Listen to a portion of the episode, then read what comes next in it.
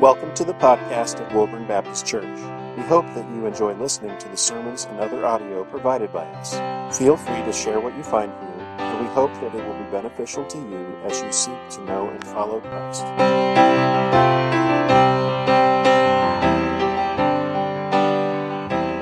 You can turn in your Bibles to uh, Matthew chapter 14. We'll begin in verse 34. But before we do, um, I wanted to uh, say some things, and, and this is different from what I normally do. Normally, um, I, I pretty much just jump right into the text, to jump into the sermon, but I have some things that I just want to say this morning that may not be 100% related to what the sermon text is about. Um, I'm going to introduce it like this. Sometimes in a marriage, you have a couple who loves one another. They've been married maybe for a long time.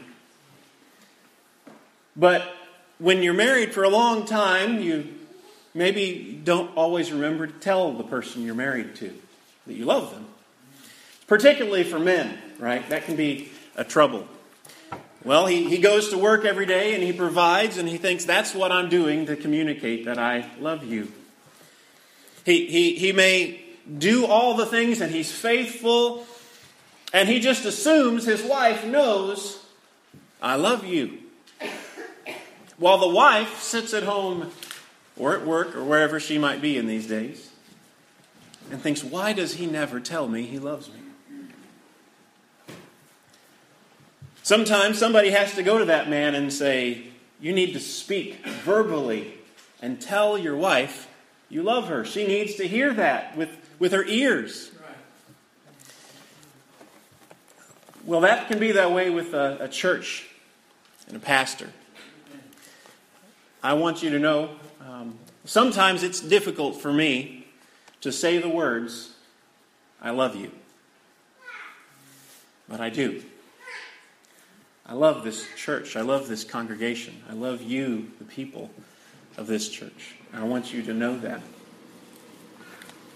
And it's not enough just for me to try to be faithful of uh, coming here every Sunday and preach and just show up and do my job and for you to know that. I want you to know with my words too.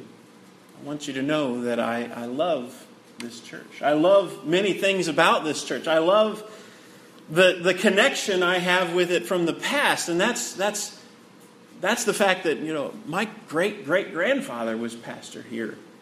And there, there's, there's a connection to that. But that's just the place. I love you, the people, too. I love you. And sometimes it's hard to, to say that and to sometimes it can come, come across maybe in the wrong way. Maybe you don't believe me. Maybe, maybe I do things that uh, just that you can't believe it from the way that I do things or act or respond to things. I am a sinner, and I don't do everything right all the time. Um, our church covenant, which is on the wall over here, the fourth paragraph says, uh, We further engage to watch over one another in brotherly love, to remember one another in prayer, to aid one another in sickness and distress, to cultivate Christian sympathy and feeling, and Christian courtesy and speech, to be slow to take offense, but always ready for reconciliation, and mindful of the rules of our Savior to secure it without delay. That last, par- that last part of the paragraph, it tells us there, there are some times when we're going to mess up. There are some times when, we're, when we will take offense. It says slow to take offense. But then what happens when we do take offense? What are we supposed to do? Be mindful of the rules of our Savior. Be ready for reconciliation and secure it without delay. We will mess up. We will offend people. Love doesn't run the other way whenever that happens. Doesn't avoid people. Doesn't uh, doesn't try to quit and run the other way. Love secures reconciliation without delay. So that's what was on my heart this morning.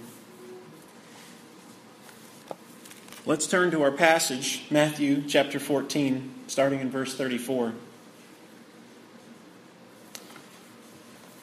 We've been looking at Jesus' life and ministry in the Gospel of Matthew. We've come all the way to chapter 14. We've seen him do miracles in many different places. We've seen him teaching. We've seen him healing and even raising the dead. We start out at the beginning of this text with a summary statement about how Jesus is healing in this particular place. And then it goes into a conflict with the Pharisees. I think those two things are connected. The conflict he has with the Pharisees, along with the miracles and the healings that he's doing just before it. I think we'll see that because in that summary of how he's going around doing miracles and healings, one of the things it says is that people were brought to Jesus and they would just touch him. He would, they would touch him and they would be healed. They had faith that if they would just get close enough to touch him, just like that woman who had the hemorrhage of blood for 12 years, and she believed that if she just touched the hem of his garment, she would be healed. These people believed the same thing, and it says that, that many were healed by just touching him. Jesus allowed sick people to touch him. When somebody's got the flu, somebody's been throwing up or some other kind of symptom, do you want to do you want to let them touch you? When someone's kind of icky, do you want to let them touch you? Jesus did something strange.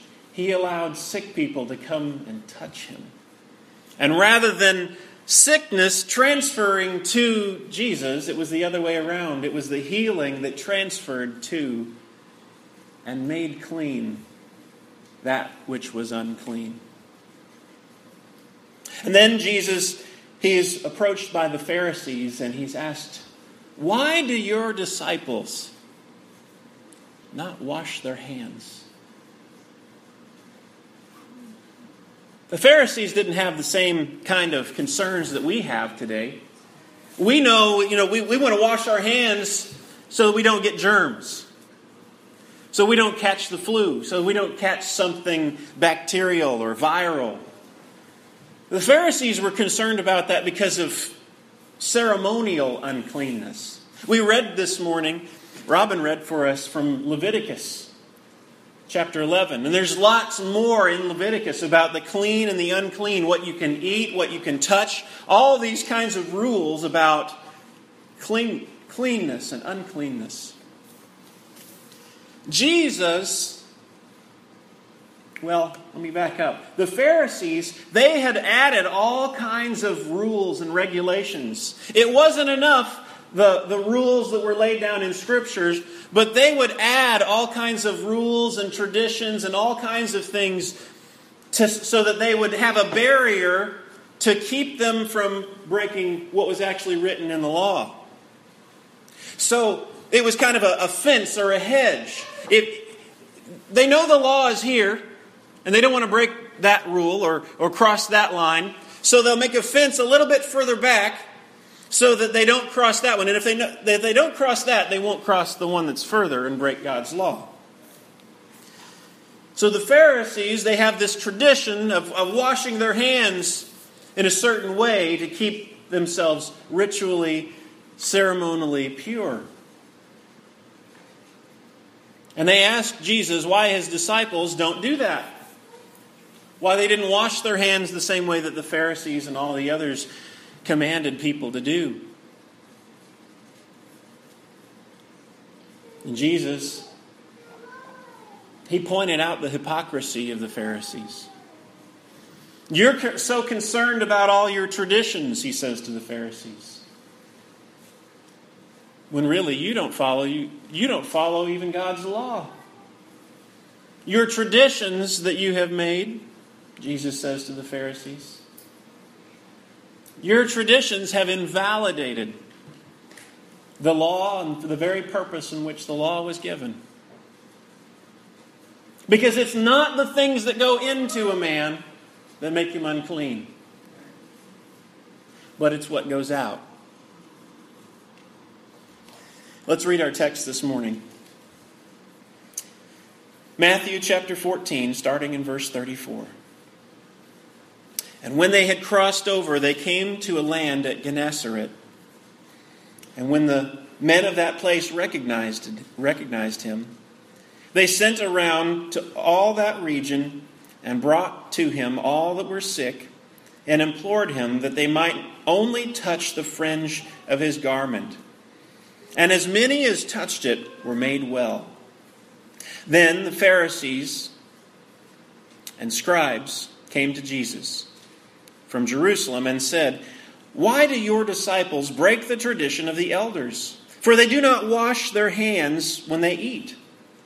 And he answered them, Why do you break the commandment of God for the sake of your tradition? For God commanded, Honor your father and mother, and whoever reviles father or mother must surely die. But you say, if anyone tells father or his mother, What you would have gained from me is given to God, he need not honor his father.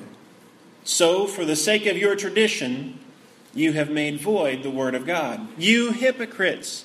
Well did Isaiah prophesy of you when he said, This people honors me with their lips, but their heart is far from me. In vain do they worship me, teaching as doctrines the commandments of men. And he called the people to him and said to them, Hear and understand. It is not what goes into the mouth that defiles a person, but what comes out of the mouth. This defiles a person. Then the disciples came and said to him, Do you know that the Pharisees were offended when they heard this saying? He answered, Every plant that my heavenly Father has not planted will be rooted up. Let them alone. They are blind guides. And if the blind lead the blind, both will fall into a pit. But Peter said to him, Explain the parable to us. And he said, Are you still without understanding? Do you not see that what goes into the mouth passes into the stomach and is expelled? But what comes out of the mouth, this defiles, proceeds from the heart, and this defiles a person. For out of the heart, come evil thoughts, murder, adultery, sexual immorality, theft, false witness, slander. These are what defile a person. But to eat with unwashed hands does not defile anyone. Let's pray. Father,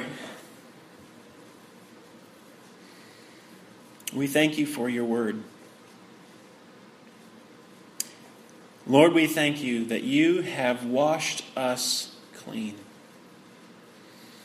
That we are no longer defiled by our sins. But under the blood of Jesus, we are made clean. We are made whiter than snow. Father, I pray that you would give us ears to hear your word, and eyes to see it. And Lord, I am a sinner. Apart from your grace, I would be just an unclean creature, man.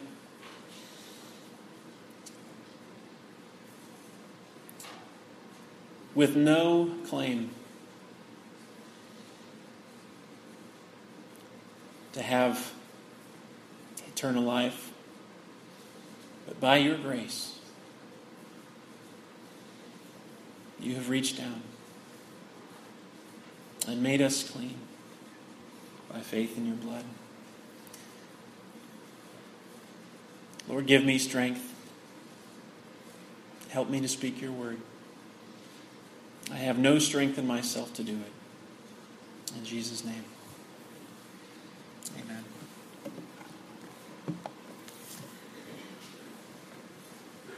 These Pharisees, they come to Jesus. They're from Jerusalem. This is you know, the place where the temple is. This is where, where they're very concerned about worship, about holiness, about the temple, and all of those things. And these Pharisees and also these scribes, they come to Jesus and they're coming to him with a question which has got an accusation built into it. And their question is, why do they not wash their hands? Why does your disciples not wash your hands?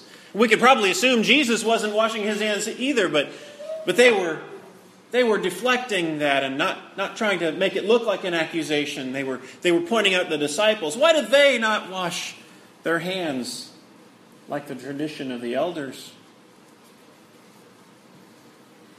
Jesus, he won't even acknowledge their question there initially. He says, Why do you break the commandment of God for the sake of your tradition? And then he changes the subject on them. Don't you love that? That's almost like a politician today, isn't it? You know, you listen to the politicians on, on television, they ask one question, and, and the politician, he says what he wants to say, and, and never really answers the question that was asked in the first place. Jesus wasn't being duplicitous like a politician, but he said what he wanted to say. And he got to the root and to the heart, which the Pharisees were only dealing on the surface. He didn't even lower himself to the point of their question that they were accusing him with, but he turned it back on them. And he showed how they were being hypocritical. You see, the law says, honor your father and mother. Jesus pointed that out. He even says in Leviticus, in, in these rules about cleanness and uncleanness, it points out that even, even for rebellious children, they're to be taken out and stoned. Aren't you glad we don't do that today? You don't even see it a whole lot in Scripture that it's practiced. But that was written in the law. Honoring your father and mother is an important thing. Taking care of them when they're elderly. We see that in our congregation. We see that we have evidence that it's being lived out. Linda, obeying Scripture, honoring father and mother.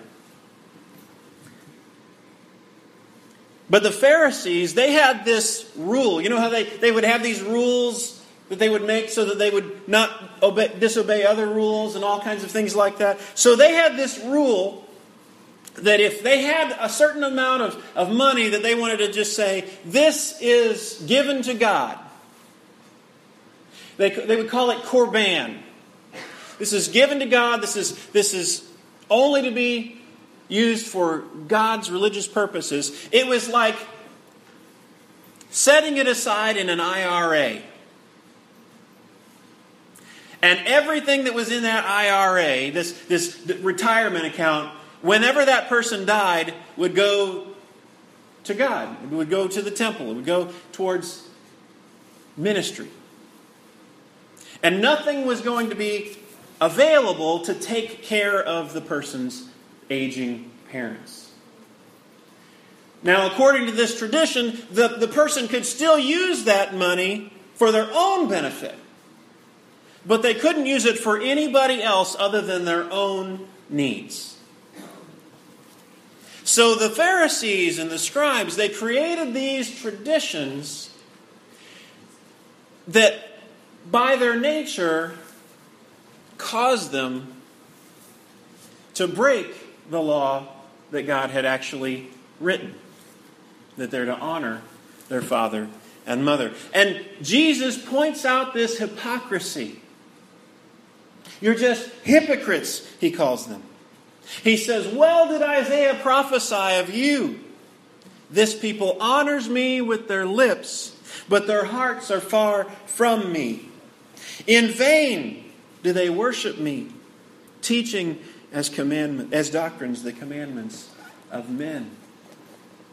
It is very possible for a person to honor God with their lips, to say, We want to worship you, to come and sing each Sunday morning, How great thou art.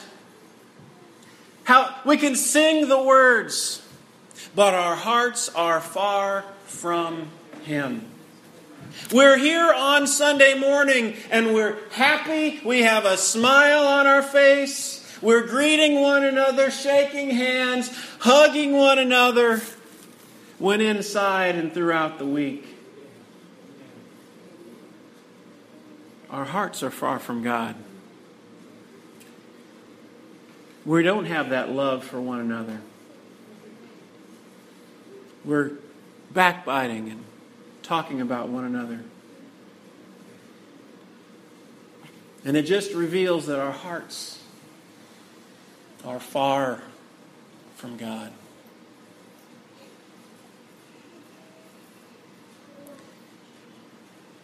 Jesus then talks a little bit more. He tells a short little parable. It's so short we just we don't even think of it as a parable. He says, "Hear this and understand. It is not what goes into the mouth that defiles a person." He kind of goes back to the question that the Pharisees had in the first place. Why do your disciples eat with unwashed hands? And then finally he comes back to round to the answer to the question. It's not what goes into the mouth that defiles a person, but it's what comes out of the mouth that defiles a person.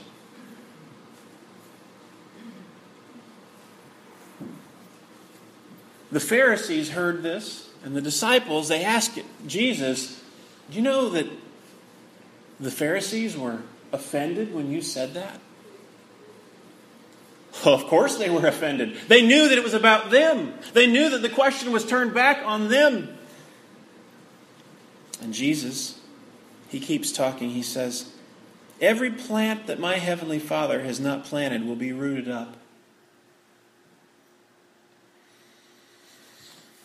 Jesus had just said, he, he said that uh, this people honors me with their lips, but their hearts are far from me. Here, this, this plant that my father has not planted is, is really talking about the same thing. There are those that look, just, just like the wheat and the tares that we talked about a few weeks ago, there are those that look like they are believers. They may come to church, they may sing the songs, but their hearts are far from God. And it says here that any plant that the Father has not planted will be uprooted.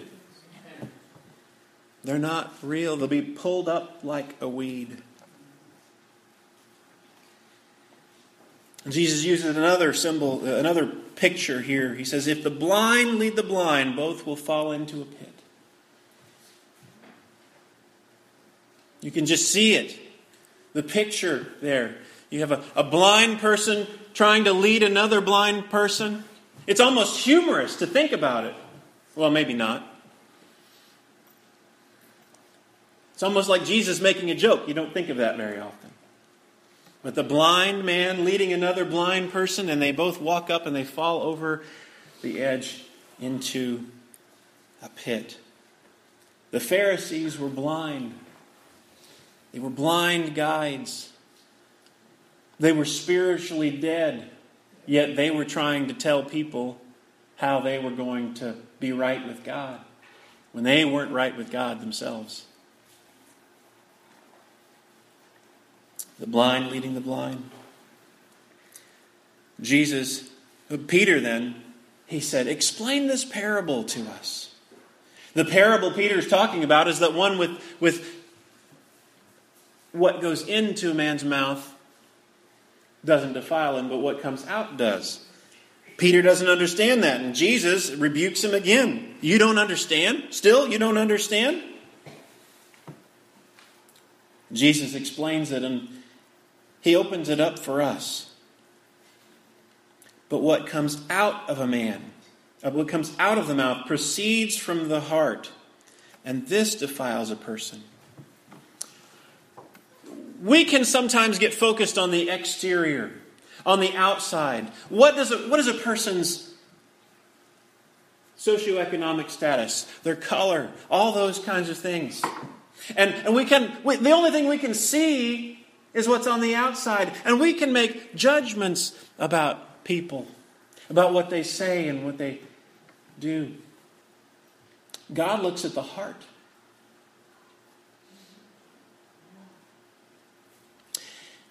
The, the things, whether you're sick, whether you eat pork, whether you eat those things that were called unclean, those are not the things that defile us. But there is something that defiles us, Jesus says. There is something that would defile us, and it's those things that come out of the mouth, that come out of the heart. Those are the things that we need forgiveness for.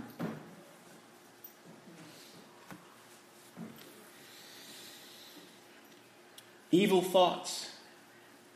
We think evil thoughts and they come out of our mouths and we end up speaking sharply to someone.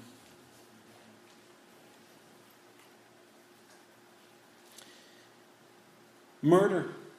Jesus said that uh, murder, that, that calling your brother, you fool, is murder spiritually.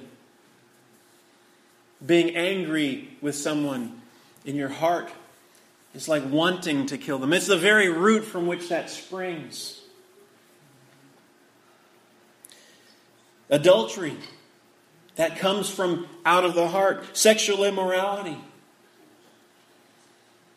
that is what defiles. And it's not just what you do with your body, but it's what you think, it's what you look at. And it catches all of us. Those are the things that defile a person. Theft. Theft starts with that root in our heart of covetousness, of wanting that thing that someone else has.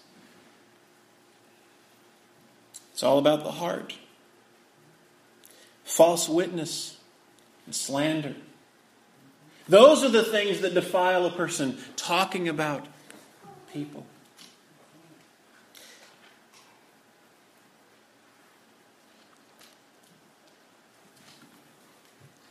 I think, I'm going to guess, that with this list, we probably all find ourselves guilty somewhere.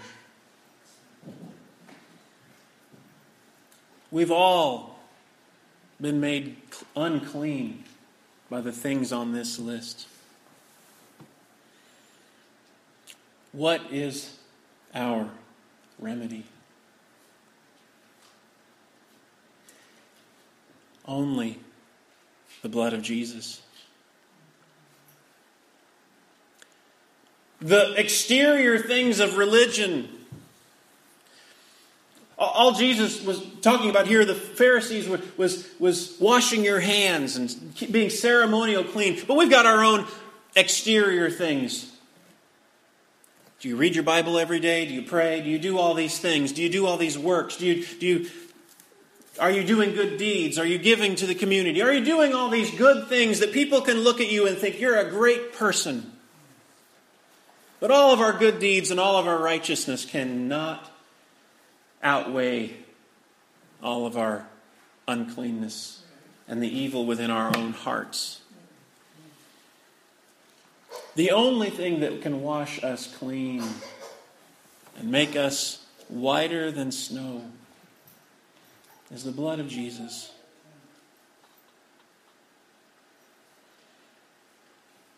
We can focus on those exterior things and trying to get ourselves clean. But ultimately, it's, it's nothing unless we understand that we're all equal at the foot of the cross. that all of us stand as guilty sinners. And you know what? That is the foundation of Christian love. That is the foundation of how we can be loving to one another as a church. We stand together as sinners who have been forgiven much, who have been washed clean and have experienced great mercy. How are we to love one another? By thinking often of how much we've been forgiven. And then we can forgive. Whenever I hurt your feelings, whenever somebody else hurts your feelings, it's only possible when we put our eyes on the gospel and how much we've been forgiven. Thank you for listening to this message from Woburn Baptist Church. For more information, please visit us at www.woburnbaptistchurch.org, or you can also like us on Facebook.